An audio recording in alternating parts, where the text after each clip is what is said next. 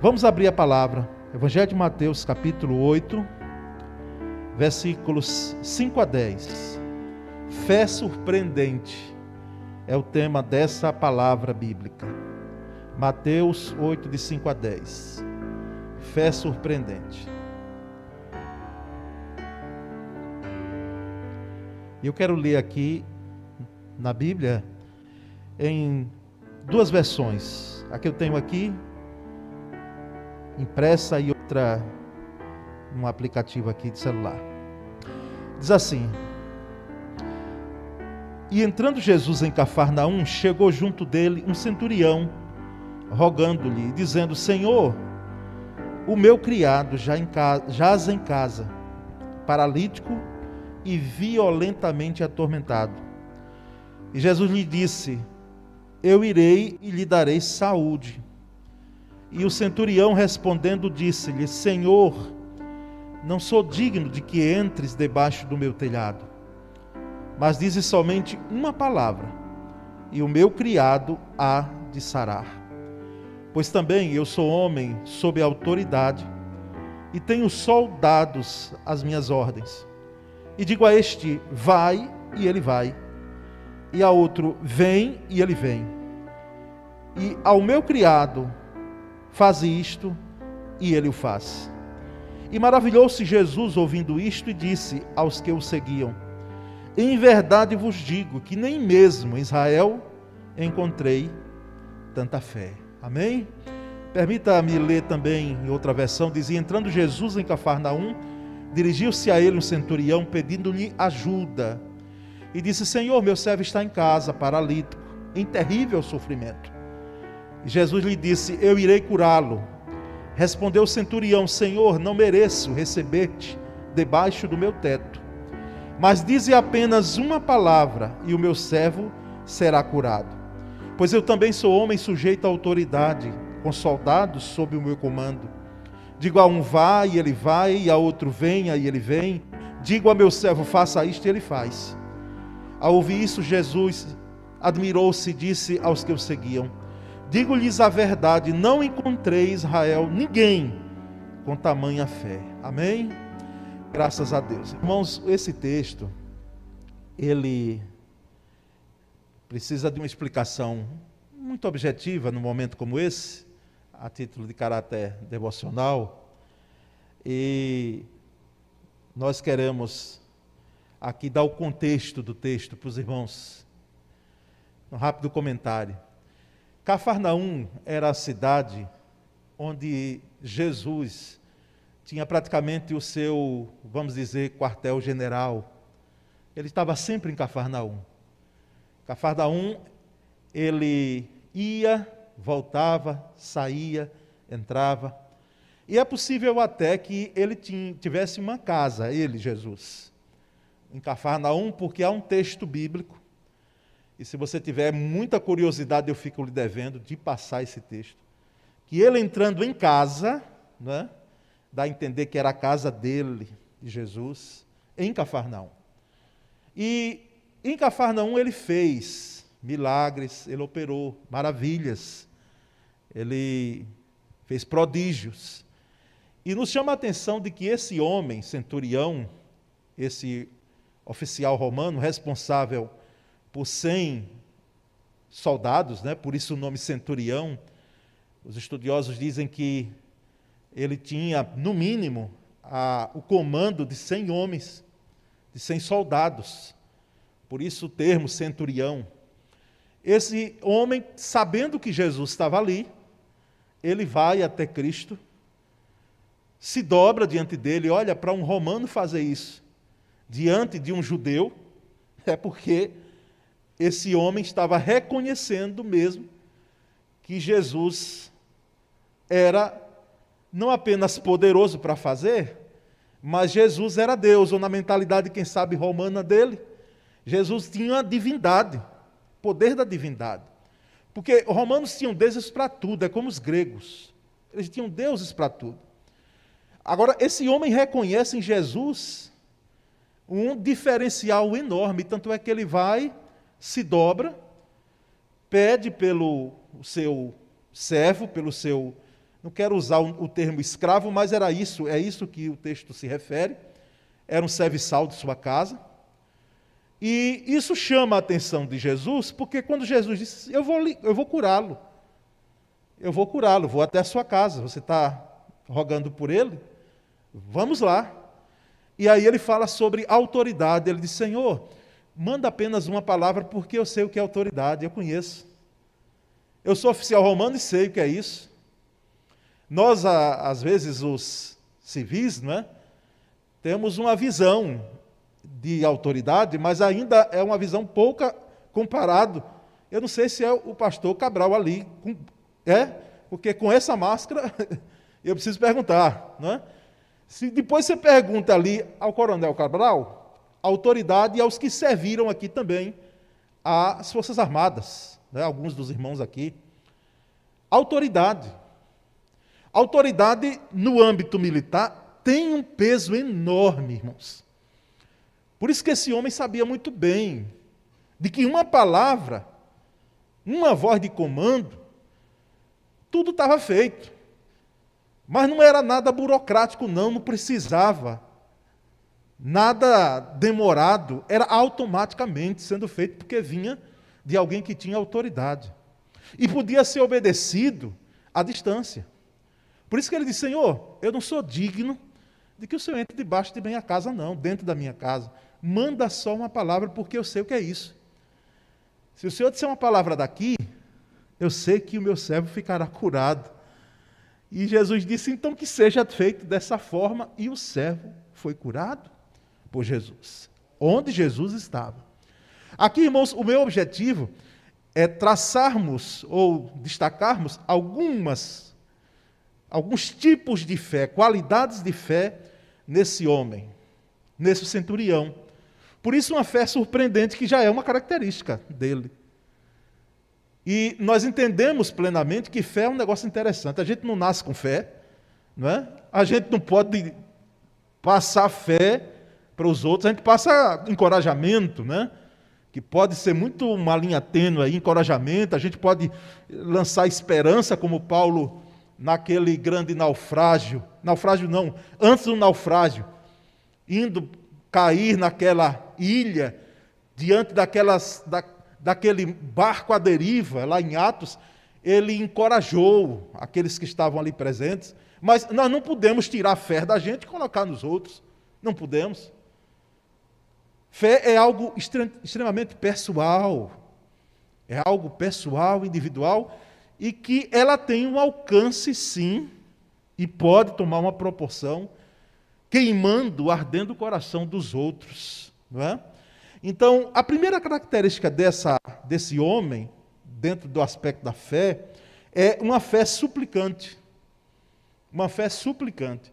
Nós vamos perceber no versículo 5 que ele dirigiu-se a Jesus e pediu-lhe ajuda. É uma fé suplicante. Pode passar para o slide seguinte. É uma fé suplicante, que suplica, que pede. Não que manda. Porque os irmãos sabem muito bem de que nós temos visto aí já há alguns anos, com o advento de algumas teologias, crente mandando em Deus, dizendo as minúcias que Deus tem que fazer, como se Deus precisasse disso, e como se Deus fosse serviçal, como se Deus tivesse obrigado a fazer as coisas, por causa dos nossos caprichos, por causa dos nossos pedidos, por causa das nossas necessidades. Então, esse homem chega diante de Deus de forma suplicante, com uma fé suplicante. Ele se dobra e ele pede ajuda. Olha, irmãos, tem gente que é orgulhoso, é orgulhosa, até para pedir ajuda a um semelhante. Até para pedir ajuda, às vezes até um amigo. E eu sei que alguns são mais travados nessa parte. Mas, meus irmãos, diante de uma necessidade extrema, se nós pedimos e recorremos às pessoas, humanamente falando, que podem nos dar suporte, e que nós não temos a certeza se seremos atendidos, a realidade é essa, como é que nós temos dificuldades de suplicar diante de um Deus que tudo pode, diante de um Jesus que é poderoso para fazer infinitamente mais daquilo que nós pedimos ou pensamos? É uma fé suplicante. É uma fé que eu e você nós devemos ter. Uma fé que suplica, uma fé que roga, uma fé que pede. Por isso nós pedimos. Ah, mas nós pedimos mesmo. Nós só não pedimos depois que diz, olha, já partiu. Partiu para o Senhor. Pronto. Aí o nosso entendimento evangélico é de que ali nós não vamos pedir para quem foi. Nós vamos pedir ao Senhor e rogar ao Senhor para quem fica. Porque aquela vida ali não carece, respeitamos quem pensa diferente, mas ela não carece mais de súplica alguma. Ela está com o Senhor, ela está com Cristo, ela está com Jesus, ela está no paraíso. Ela desfruta de um local que nós sabemos que nem dor, nem doença, nem lágrima existe. É uma fé suplicante. Mas nós vamos adiante e vamos ver um segundo tipo de fé, que é uma fé altruísta. Isso está muito presente nos versículos 6 e 7. Os versículos 6 e 7 diz assim: Meu servo está em casa, paralítico, em terrível sofrimento. Então aqui nós percebemos ele pedindo pelo servo. Versículo 7 diz: Jesus lhe disse: Eu irei curá-lo. É uma fé altruísta, não é uma fé egoísta. Muitos, eu diria muitos, estou fazendo juízo de valor não, mas pastor não pode alisar muito nessa área. Porque a gente tem visto algumas coisas que têm nos causado assim, a gente às vezes fica espantado. Muitos dos nossos pedidos, eles não. E porque Tiago também já disse isso lá atrás, então não sou eu que estou dizendo. Não, eles não são aceitos diante de Deus, porque nós pensamos às vezes em nós mesmos. Não foi assim que Tiago disse? Não alisou Tiago seus ouvintes, os seus leitores. Nós, nós pedimos muitas vezes para quê? Com qual intenção? Porque a intenção de quem pede, primeiramente, é glorificar a Jesus, é exaltar a Jesus. É que o resultado daquela petição, ela exalte o nome de Jesus, ela glorifica a Jesus e não a mim. Em um segundo momento, e esse aqui para esse centurião primeiro, era uma fé altruísta que pedia pelo outro. Pedia pelo outro. E por quem? O empregado um servo, que muitas vezes era comprado como animal, como animal, ou às vezes até pior. É triste a história da humanidade quando a gente percebe o egoísmo lastrando no meio dos homens. Esse homem teve uma fé altruísta. Meu servo está em casa, rogando pelo servo. Porque se fosse um filho, uma filha, se fosse a esposa, se fosse um parente, mas era um servo. E ele amava muito esse servo. Podemos enxergar essa conclusão por quê? Porque ele não ia sair do seu lugar, ele não iria se dobrar diante de Jesus, diante daquele povo, ele sendo um, cidadão romano, ele sendo um centurião, um homem com autoridade, dobrasse diante de um judeu, repito, e ele roga a Jesus de forma altruísta pelo sofrimento daquele servo. Senhor, meu servo está sofrendo. Meu servo está sofrendo. É uma fé altruísta. Além de termos uma fé suplicante baseada na história, no registro desse centurião, devemos ter uma fé altruísta, uma fé que pede. E às vezes nós oramos e pedimos por gente que a gente nem conhece. No grupo de oração, os irmãos que fazem parte aqui, teve gente lá que a gente nem sabia quem era. A referência que tinha era, é porque é amigo de fulano, do nosso irmão. É parente de ciclano, eu nunca vi esse povo. Já viu, Flávio? Teve gente lá que a gente orou, mas impediu de orar. Não, vamos orar. Vamos orar porque nós entendemos que Deus, embora eu não conheça e nunca vi em minha vida, mas o nosso Deus sabe e conhece todas as coisas. Jesus conhece ou conhecia esse servo muito bem. E tinha propósito claro na vida dele. Como tinha propósito claro também na vida desse centurião. Então, a fé é altruísta. Mas há um terceiro aspecto de fé, que é uma fé que revela humildade. Nós percebemos isso no versículo 8 do texto que lemos. Respondeu-lhe respondeu o centurião: Senhor, não mereço receber-te debaixo do meu teto. Não, não mereço que o Senhor entre em minha casa. Não mereço que o Senhor vá até lá.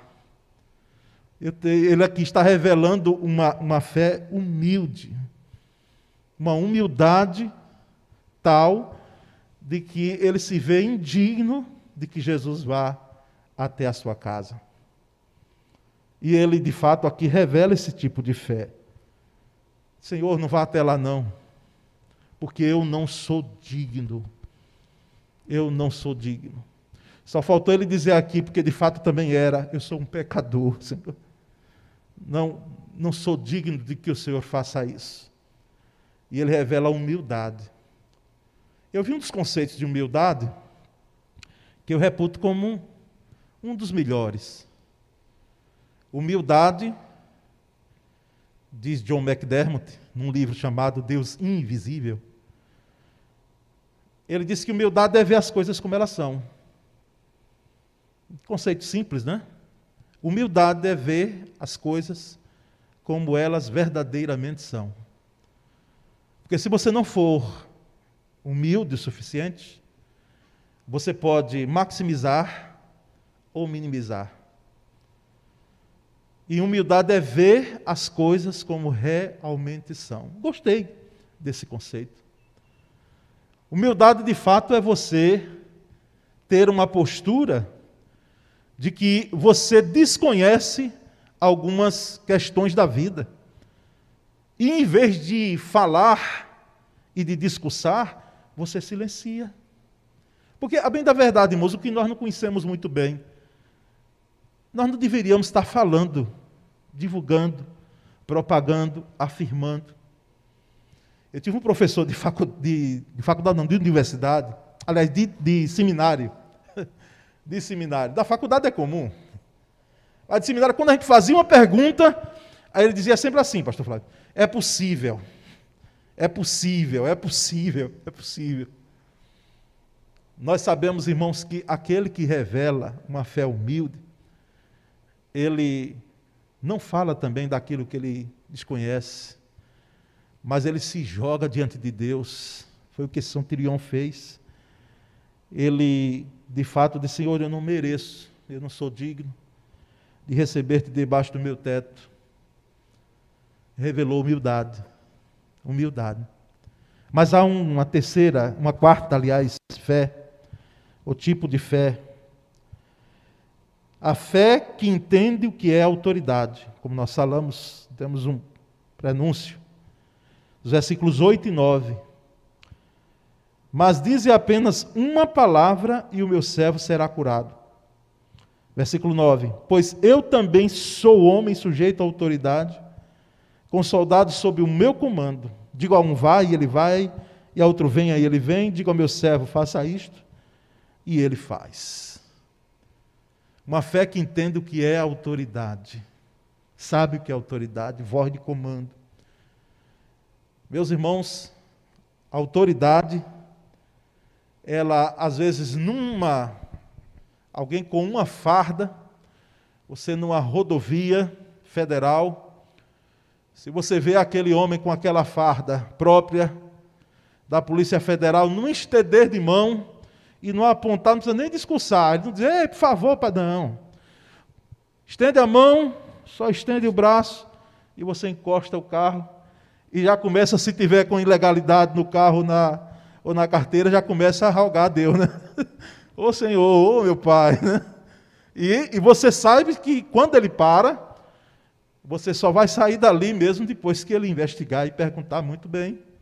Né? Porque dificilmente para, mas quando para, pronto já é para ver se está tudo ok mesmo. Teve um, uns anos atrás eu saí, e a gente pregando o evangelho em congregação, saindo daqui e tal, a gente tem coisas, tem experiências que só num livro a gente pode botar. Eu vinha com o motorista da igreja, eu era pastor, acho que de jovens aqui, não estava na presidência. E saímos num breu, irmãos. Eu fui pregar, não lembro se foi em General Mainá ou Pirambu, eu sei que a gente tinha que pegar a BR. Assim saímos da, de uma rodovia menor. Isso, dez e tanta, quase onze horas da noite, porque depois dos cultos tinha aquela bênção, né? Daquela maravilhosa mesa que o, os irmãos colocavam, né? E eu não ia sair de lá com aquela desfeita, dizendo, não, irmãos, de outra vez, de jeito nenhum. Então sentávamos, né? E ali conversávamos com alguns irmãos, e o, e o evangelista, e a esposa, enfim. Era um momento maravilhoso. E já era mais de 10 horas da noite, quase 11 horas. O motorista da igreja, quando a gente viu, nesse voltar para pegar a BR, e uma, alguém saindo mostrando uma carteira lá do meio do mato. E aí o motorista olhou para mim, eu acho que era Edson, de Ruth, Diácono Edson, disse, e aí, pastor, para? Eu disse, não, meu querido, aqui nessa altura do campeonato não tem como a gente parar, pode arrochar o pé. Se fosse num lugar mais claro, não é? Então saímos lá porque entendi que poderia ser uma emboscada. Quem ia parar ali? Não é?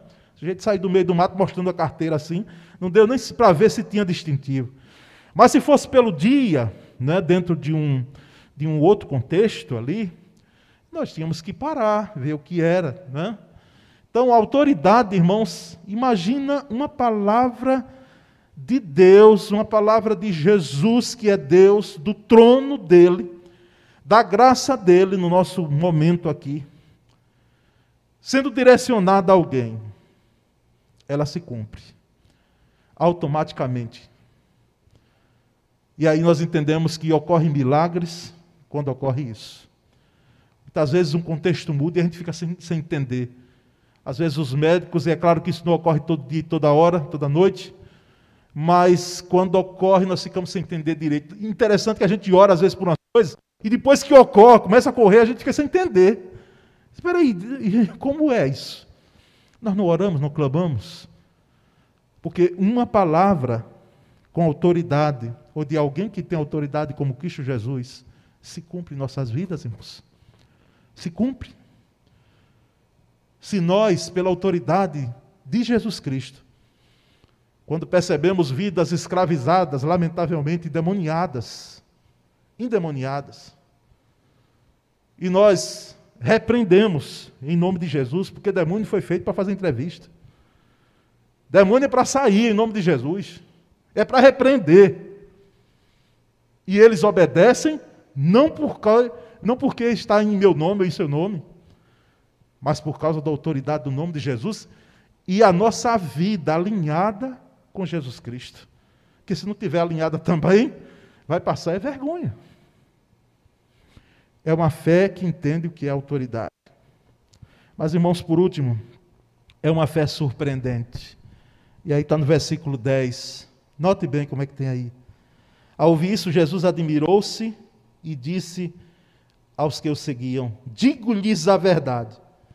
Jesus nunca falou mentira, mas era a expressão, né? Para enfatizar. Digo-lhes a verdade: não encontrei em Israel ninguém com tamanha fé. E no versículo 13, que nós não lemos, diz: Então Jesus disse ao centurião: Vai como você creu assim lhe acontecerá. Na mesma hora, o seu servo foi curado. É uma fé surpreendente que surpreendeu até Jesus, revestido de humanidade.